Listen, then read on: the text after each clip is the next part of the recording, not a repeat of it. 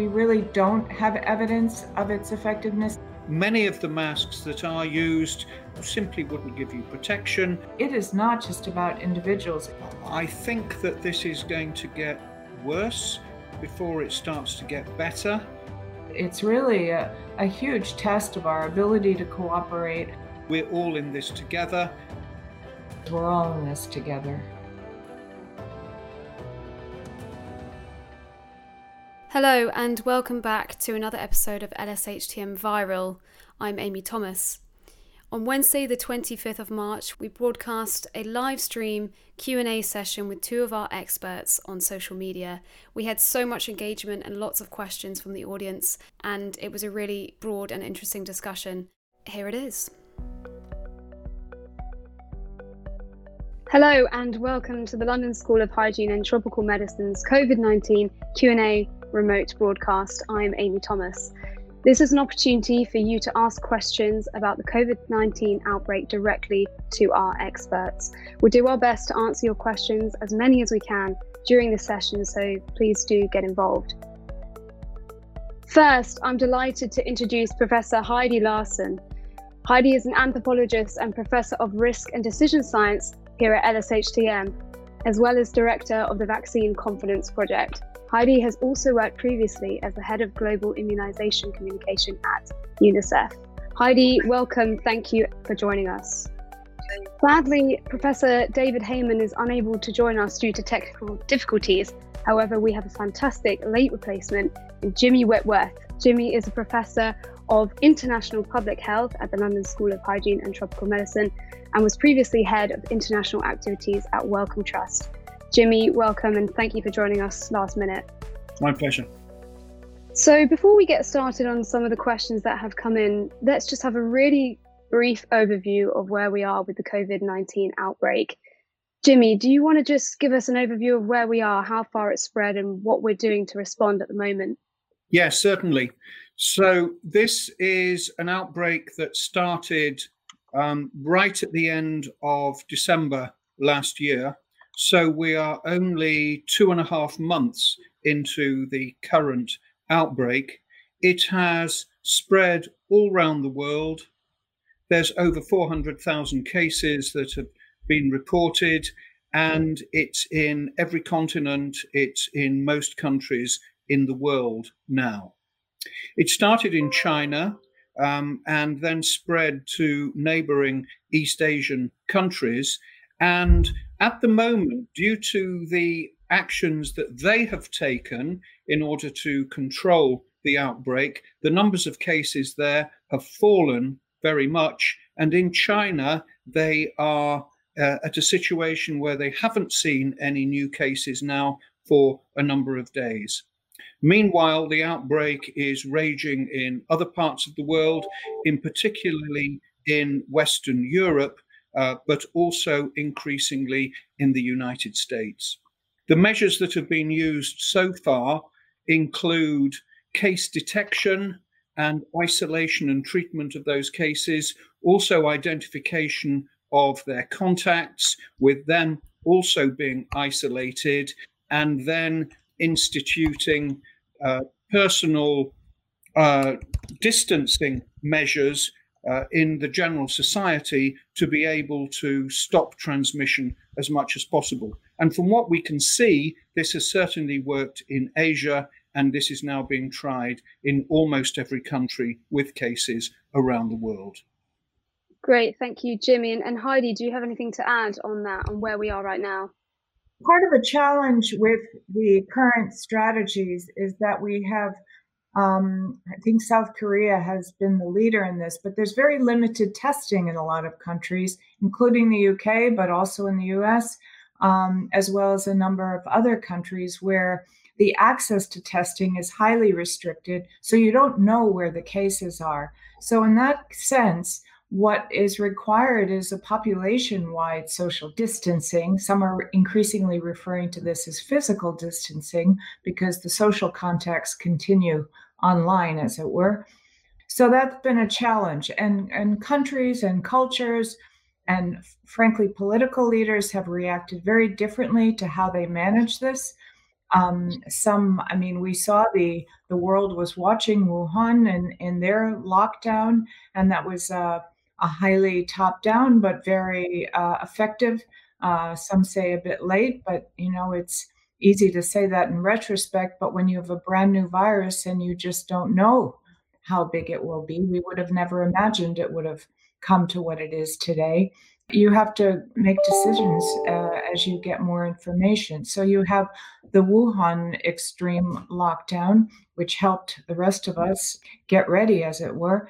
Europe, which has been back and forth in different settings. Uh, Italy, I think, was the the first to move forward with lockdown, and still, um, you we see what's happening there. New York, um, Pakistan, uh, Iran, um, there, uh, some of the governments too don't want to create panic in the public, so they don't impose measures. Thank you both for that outline. Um, I think that's really useful to, to just give a, a context of, of where we are.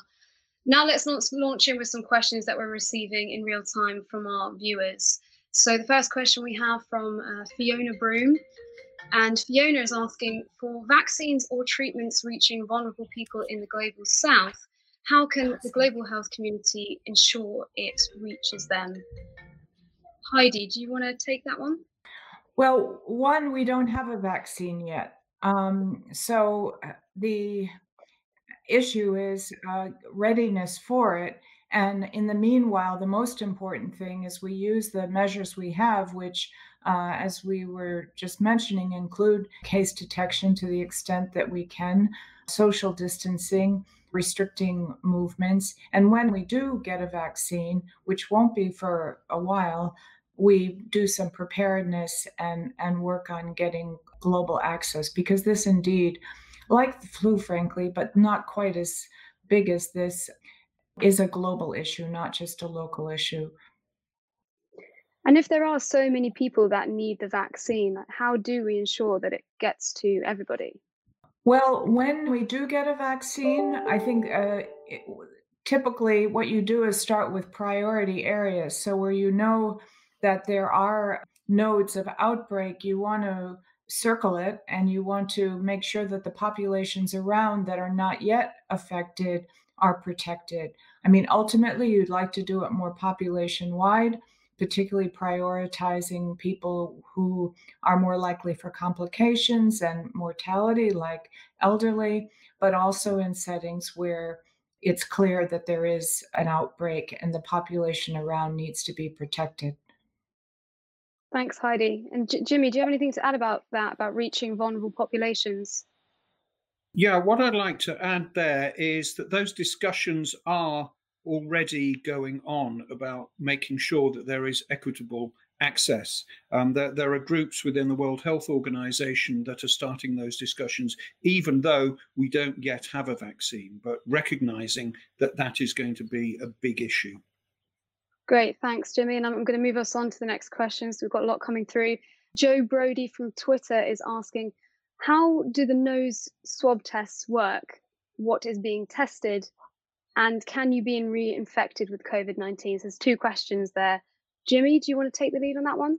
So the, the tests that are being done are um, nose swabs, which are actually looking for live virus or at least virus particles that can be identified within the upper respiratory tract infection. This is done with a polymerase chain reaction test, a, PCR test, and this identifies that you have active infection now.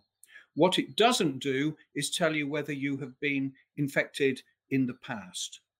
And coming on to that second question there, can you be reinfected with COVID 19? This is something that's been brought up quite a lot. Jimmy, again, do you want to take a take a leap with that one? There have been a few isolated examples where that has been reported that people were positive, then they were negative, then they were uh, positive again. It looks like in the great majority of cases, this doesn't happen, that people get infected once. Um, my suspicion is that those uh, discrepant test results that we get are to do with actually the sampling it's not straightforward to take a uh, a sample from the back of the throat and make sure you catch virus every time. So I suspect it's a technical issue rather than uh, repeat infection. So that leads on to some other questions that we've had about herd immunity. So does that mean if you get the virus, you are then immune to getting it again? Yep, it looks like you are immune for getting it again, but for how long, we don't know yet. Uh, we need to remember that the human population has only been exposed at the maximum to this for two and a half months, and we simply don't know whether the protection that you get from a single infection might last for a year, 10 years, or for life. We simply don't know at the moment. And Heidi, do you have anything to add on herd immunity at a kind of wider level? Well, I think uh, herd immunity typically is used when referring to a vaccine. The wonder of vaccines is that people can get exposed to a virus without having the the virus itself, um, and in that sense, it's it it allows creating a herd immunity without people putting at risk of the disease or its complications. It's a very different story when you're talking about a a new virus, a virus in general, a live virus, um, that's a much more risky issue if you're counting on uh, a virus creating herd immunity because in its path it's going to make a lot of people sick and possibly die. So you don't want to rely on widespread infection for herd immunity. But you do want to benefit where you where it has happened naturally, but it's not something to wait around for. It has too many risks. Great. Thanks for clarifying that, Heidi. And so we've had quite a few questions come in about comorbidities and how factors like dementia and diabetes play into a person's risk of, of contracting COVID 19. How, how does that work, Jimmy? Do you want to lead on that? The main comorbidities that have been identified as problem here are things like cardiovascular disease, uh, diabetes, um, obesity, and so on. And I think they work uh, largely by meaning that uh, this is this is somebody who already has uh, existing health problems. Their immune system probably is not that robust. Their capacity to be able to take on additional illnesses is reduced. And so people do get overwhelmed if they have a pneumonia of, of the sort that coronavirus causes. And I think that is the main reason why we are, uh, are seeing higher death rates in people who have these comorbidities. And we've got Brian Hunt on YouTube who wants to know if we have any observations about the risk of a second wave of the virus. Heidi, do you do you want to take a take a leap with that one?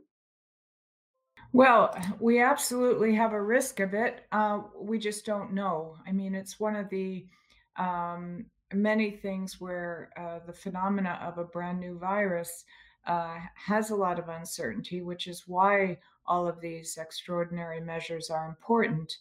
But when we look historically, like to the 1918 pandemic, uh, Spanish flu, it had a very serious second wave, and in some in some cases more fatal than the first wave. So we should not take this lightly. I mean, I think one of the concerns now is that we get through this, you know, first uh, hurdle, this first wave, and start loosening our guard, um, and we'll have to be watching that very carefully. Jimmy, and do you have anything to add on the, the second wave? What I, I'd say is we're in a situation now in, in China, particularly in Hubei province, where uh, due to the control measures that have been put in place, which have been successful, they've now had uh, no cases recently. And that means that the authorities and indeed the population, of course, are very keen to uh, relax the restrictions that have, have been in place.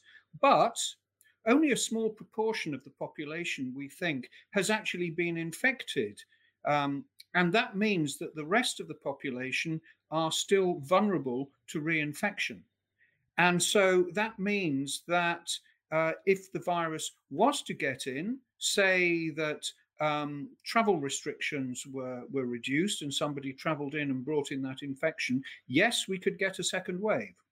If we also look at Hong Kong, where they have been successful in um, reducing the number of cases to a very low level, they have seen recently a surge of cases too. That seems to be due to Hong Kong citizens who have returned to the country um, after term time for the holidays and have brought the infection in with them in that way. So even in countries which have managed to control it, it coming back in through travel always will remain a risk.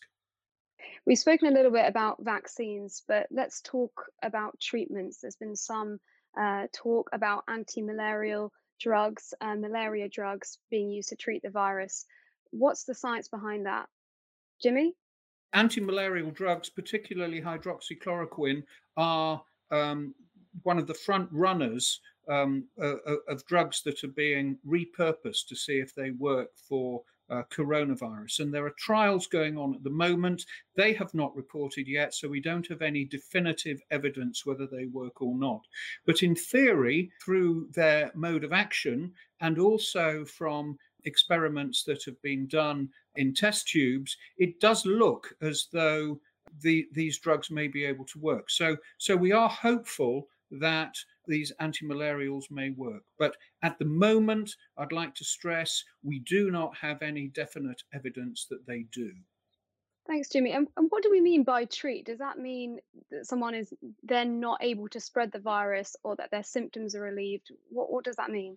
Uh, there are two possibilities here. One is that it might be useful as prophylaxis. So you might be able to take this and stop yourself from becoming infected in the first place.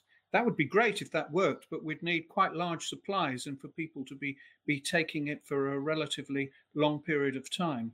Um, for treatment, uh, we'd have to work out what the window of opportunity is. You would probably need to give the drug pretty early on in the course of illness to have any hope of it working. These kind of uncertainties with the suggestion of a treatment are pretty high risk for rumors and people assuming that it's going to work. It hasn't helped recently with some political leaders uh, suggesting it does work.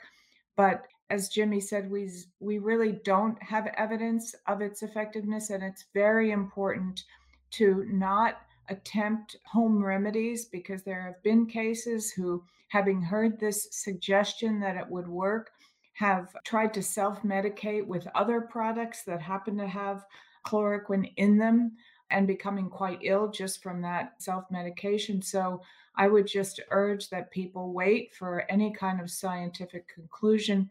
This is where rumor management is absolutely critical in this very uncertain time with new science.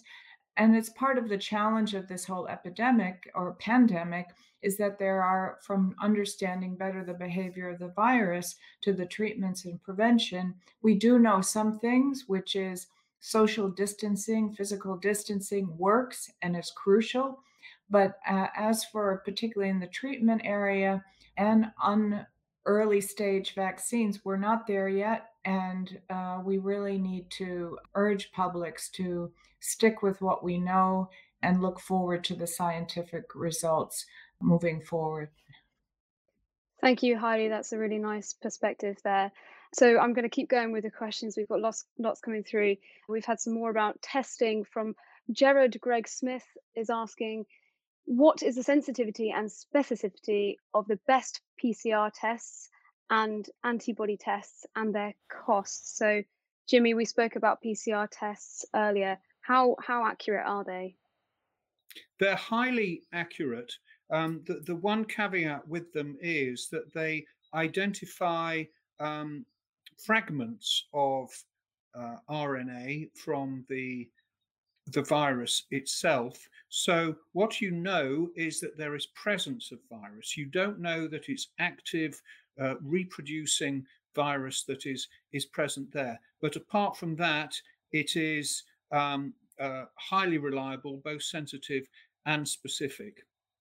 In terms of the antibody test, I haven't seen any data yet on uh, how accurate this is. I know that there's more than 20 different um, serology tests that have have been developed, and it's not clear at the moment which one is the front runner. And I think different countries are probably going to choose different ones. So, so that is a bit of an uncertainty at the moment. But as far as the PCR is concerned, as long as the test is actually done properly and by technically proficient people, it'll be highly sensitive and highly specific. Great, thank you for that, Jimmy. And we've had a question from um, Kiara on YouTube, who is a nurse, and she's confused about the changing guidelines around PPE. So that's the protective equipment that you need to wear. Why would it be changing daily? Heidi, do you do you want to answer that one? We're learning new things every day and also in terms of PPE options, the protective gear options uh, like masks and visors and uh, and other universal precautions frankly for some in some hospital work we're learning. And so i think that it shouldn't be seen as oh we had it wrong before. The the previous recommendations were based on what evidence we did have for what works as well as what's available on the one hand, we're learning more about what's working. On the other hand, there are more and more opportunities coming up, more products coming up. And as they become available, that also influences what the guidance is. And so we've got a question from Sherwan, and they want to know why we're seeing such a big number of cases in Europe and not in Africa, or I suppose not in Africa yet, is the question. I think part of this is due to human travel and travel movements and trade. Um, and uh, while there are fairly strong links with Africa, uh, with with China for, for trade, they're even stronger for uh, Europe. And so I think it's not that surprising that it came to Europe first. I think this is going to be seen all around the world. We are starting to see cases reported in a large number of African countries now. So we do believe that it is there and that it is being recognized and that the, the testing is in place. My feeling is that that will become one of the, the main hotspots in the weeks and months to come. Um, one positive thing I'd say there is that African populations tend to be relatively young compared to those in either China and most certainly compared to Europe. And we do know from the information that we have that younger people tend to be relatively well spared from uh, the effects of this virus. So there's uh, positive news on that front. On the other side, though, these are populations in which there are high levels of comorbidities with conditions such as HIV or tuberculosis and malaria. And at the moment, we really don't have any information about whether they will make the clinical course uh, worse or they simply won't have any effect. Thank you, Jimmy. And, and Heidi, do you want to add your perspective from sort of an anthropology view about how things might pan out in Africa? Jimmy makes uh, very important points about the demographics of Africa, but also they actually had been quite proactive in trying to get up networks of testing through the Pasteur Institute, through Africa CDC, through the Across Africa WHO. But the testing, in some ways, they were more proactive about getting testing up and running. One of the big issues is the health system. Uh, when people do start getting sick, that's much weaker. And ironically, I mean, I think some of the early uh, concerns about Africa were because there's such a huge number of uh, Chinese traveling back and forth, many uh, projects going on, a lot of economic exchange, commerce in building, and back and forth both ways which was an early anxiety about the what seemed to be an obvious next place. Um, in fact, the first case in Africa was an Italian in Nigeria, and then there was uh, it was another one from another part of Europe. So, in fact, as as Jimmy said, the the transmission has actually, ironically, come from Europe, even though the early concerns were particularly because of China. But I still think it needs vigilance and it will spread. I've heard about a number of cases in South Africa. I know they've called for I don't know if it's a full lockdown, but there there are measures coming in place, but it will be an issue how big and how much uh, support it will need. Uh, but these are times which test any weaknesses in your health system. Uh, that will be a real challenge. Thank you so much, Heidi. And um, that issue of vigilance leads on to the next question that's coming in from Alejandro.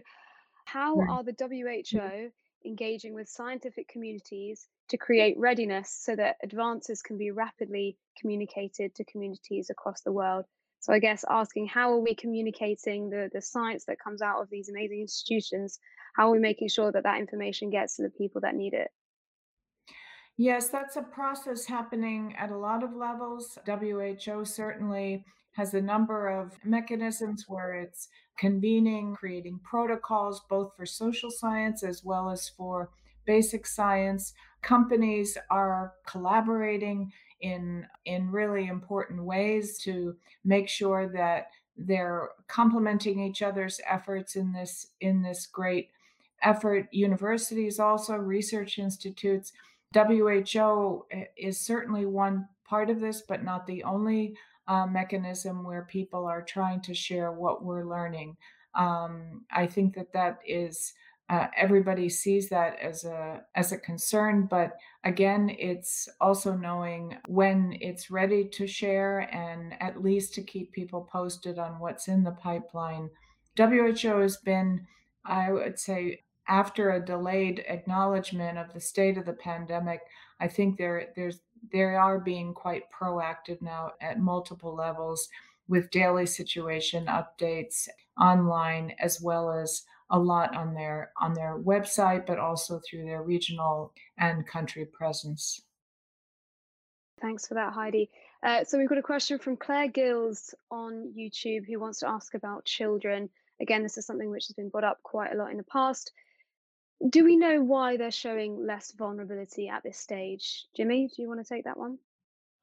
There seem to be two factors involved here. One is that children seem to get exposed to this less, but they also seem to get uh, less sick from it if they do get infected. The first is probably something to do with social mixing and uh, the fact that that doesn't happen randomly. And it may be, certainly in China, that there was less exposure that, that children came up against. In terms of them uh, doing relatively well with this, it, it seems that uh, with this particular virus, th- there is a, a, consistent age gradient, and that the younger you are, the uh, better you are able to, to, to fight this off. And that seems to go down to very young ages indeed. It's a bit of incomplete picture at the moment. And again, this is because this is an unfamiliar virus to us that we've not seen before. But that's what the uh, evidence seems to show so far. And we've got lots of questions coming in about the actual transmission of COVID 19. Do we know if it's actually airborne and can it linger in dust? There uh, have been some studies which have been done and reported uh, very recently that are looking at this. Um, it looks as though the main mode of transmission is through droplet spread or onto contaminated surfaces, which people then touch and then uh, they put their uh, hands to their, their mouths or their eyes and get infected that way. That seems to be the main way in which it spreads.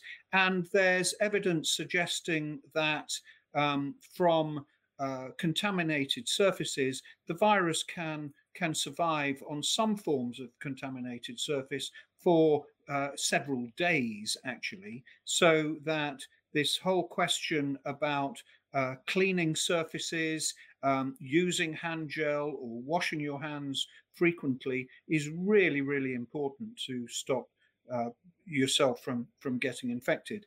But these studies are also showing that in some circumstances there can be aerosol spread. In other words, that is that the virus particles get into the air and they will float about there and they will um, be infectious if you happen to inhale them. Now, this is particularly important for healthcare workers who are getting very close to patients and often doing medical procedures which might create aerosols. And I think this relates back to one of the earlier questions where WHO and people like the UK Department of Health have changed their guidelines for, for healthcare workers to, to protect them from getting infected through uh, aerosol transmission. For the general public, I think that's less of an issue. And the physical distancing, which is being recommended, as well as the hand washing and so on, will be equally effective against um, aerosol as it will against droplet and surface spread. So, just to sort of clarify a point which has just come in related to that, um, Arif Jamal asks, uh, thinks there are mixed messages about the efficacy of public use of face masks do you recommend their use? If not, why not? I'm a, I'm a skeptic when it, it comes to, to face masks. I think that uh, the evidence that they work in terms of protecting you from getting infected are very limited. Um, many of the masks that are used uh, simply wouldn't give you protection. When you see people with them on, they're not applied properly, and so they're not going to be effective anyway. People take them down, um, they don't wear them the whole time. So I think the chance that they're actually going to do any any good is very limited. Actually, people who have got a cough or are infected in some way, if they were to wear a mask, that would protect people. But since we're asking such people to be self isolating anyway, I hope that that's not going to be um, a, a, a, practical situation that uh, exists. And Heidi, do you have anything to add on the kind of social um, reasons about miscommunication around face masks and things like that?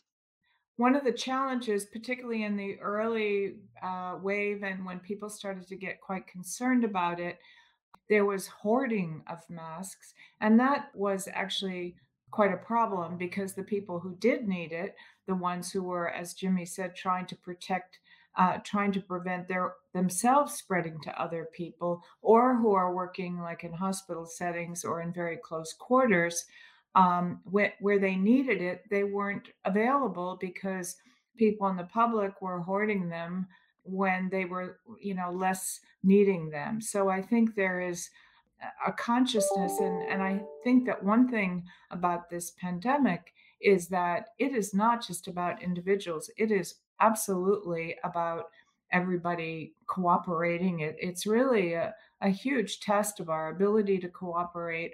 Um, look at the kind of hoarding behavior, you know, in supermarkets.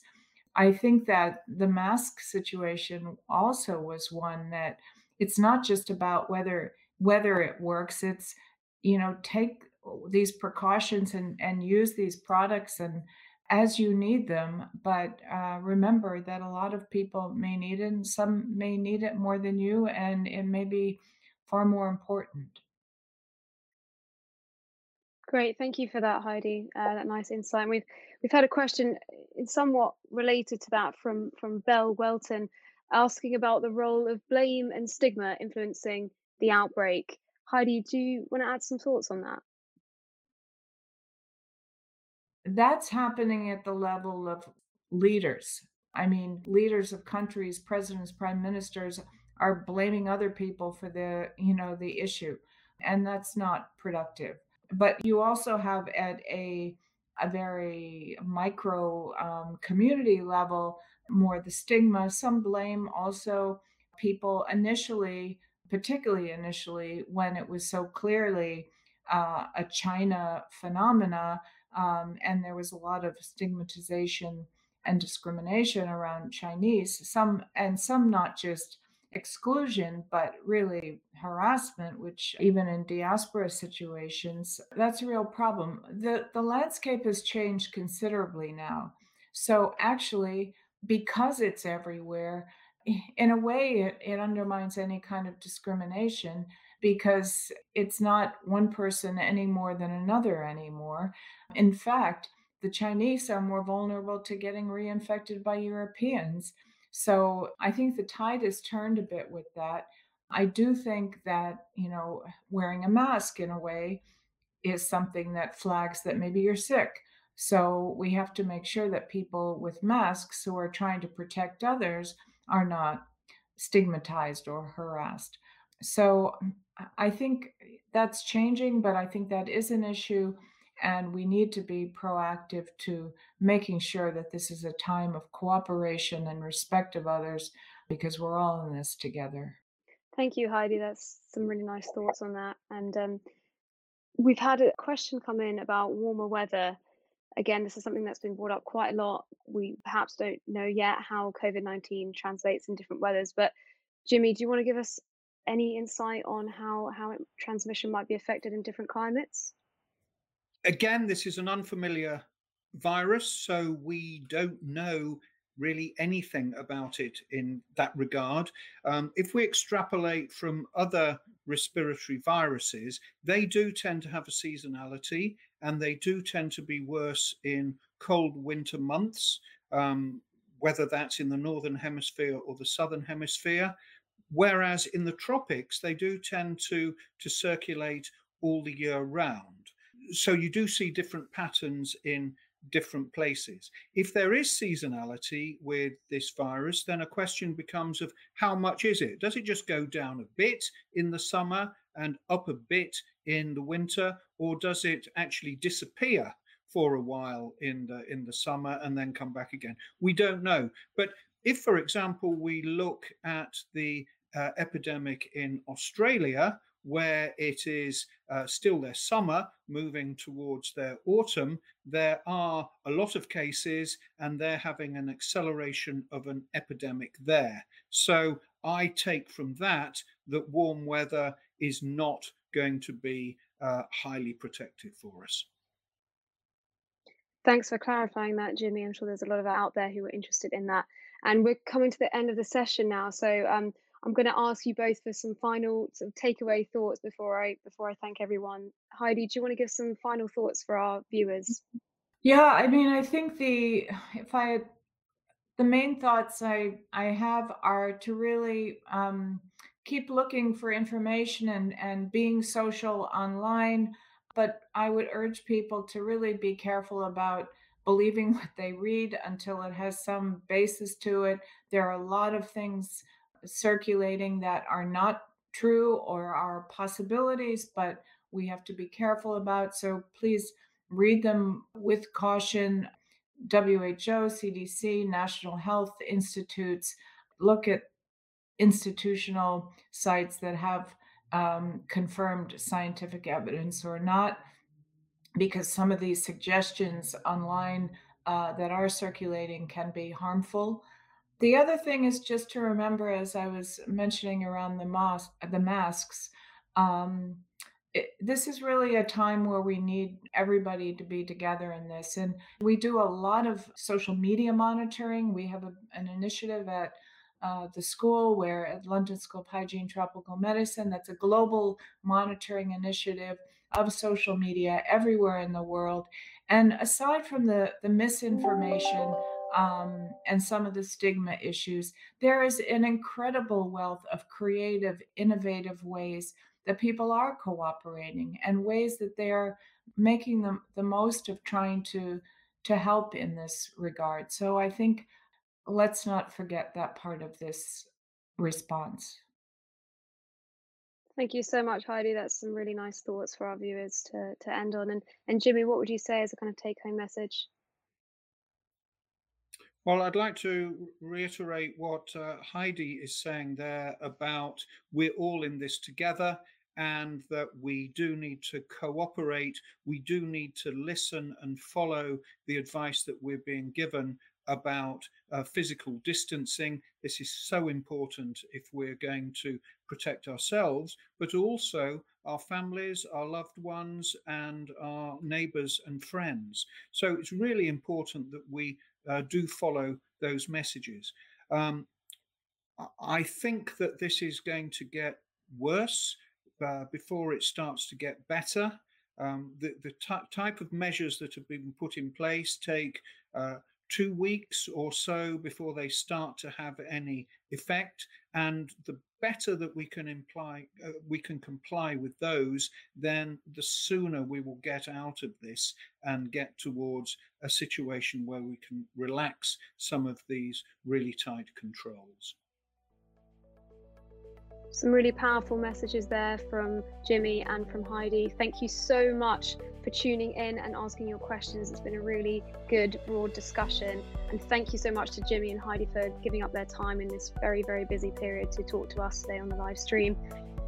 And I know some of you have been tuning in from the COVID 19 free online course that we're offering at LSHTM. And if any of you are interested in going and, and learning about COVID 19, you can find more information on our website, lshtm.ac.uk forward slash coronavirus. And you can also find all of the other recent work that we're doing on COVID 19. So do head there and find out more.